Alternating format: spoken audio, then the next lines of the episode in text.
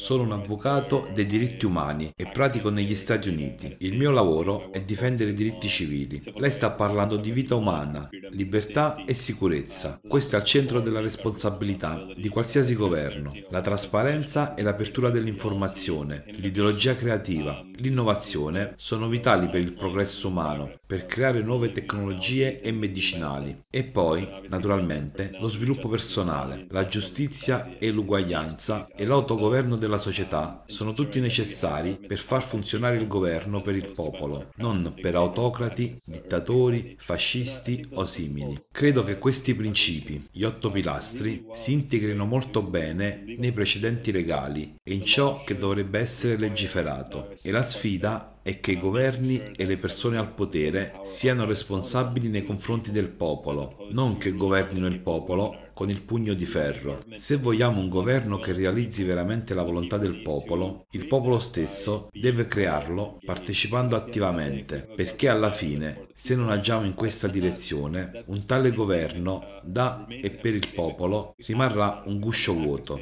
diventerà reale quando lo metteremo in pratica nella nostra vita quotidiana e nel corso della storia americana e in effetti della storia mondiale, ogni cambiamento è iniziato con qualcuno che ha detto questo è sbagliato e ci meritavamo di meglio. Penso che non solo sia possibile, ma che sia necessario. Non è una questione di probabilità, è una questione di necessità. Se la vita umana non diventa la nostra priorità, affronteremo una crisi di sopravvivenza dell'umanità. Capiamo che oggi, in qualsiasi momento, potrebbe scoppiare una guerra mondiale. C'è la possibilità di una nuova pandemia se non prendiamo il controllo della pandemia di oggi. Non c'è alcun dubbio che una catastrofe climatica stia arrivando e se la gente è preoccupata per il numero di migranti ora, e stiamo parlando di 80 milioni di rifugiati in tutto il mondo, quando le crisi climatiche diventeranno ancora più gravi, il numero sarà di miliardi. Quindi la questione non è se sia possibile o meno, è necessario e ora dobbiamo cambiare il modo di affrontare queste sfide. Non è una questione di desiderio, è una questione di necessità. E se noi, ognuno di noi, non agiamo immediatamente e non prendiamo provvedimenti urgenti, la situazione peggiorerà ulteriormente. Quindi penso che sia necessario qualcosa di più dei politici che prendono decisioni politiche. C'è bisogno di un movimento di massa di persone che dicano costruiremo Costruiremo una società basata sulla vera giustizia, dove le persone hanno libertà di religione e di espressione, ma sarà costruito sulla base di un autentico rispetto reciproco. E così, quando parliamo dei prossimi passi, dobbiamo anche parlare di come assicurarlo, perché quando le persone sono nutrite, vestite, hanno accesso a una buona istruzione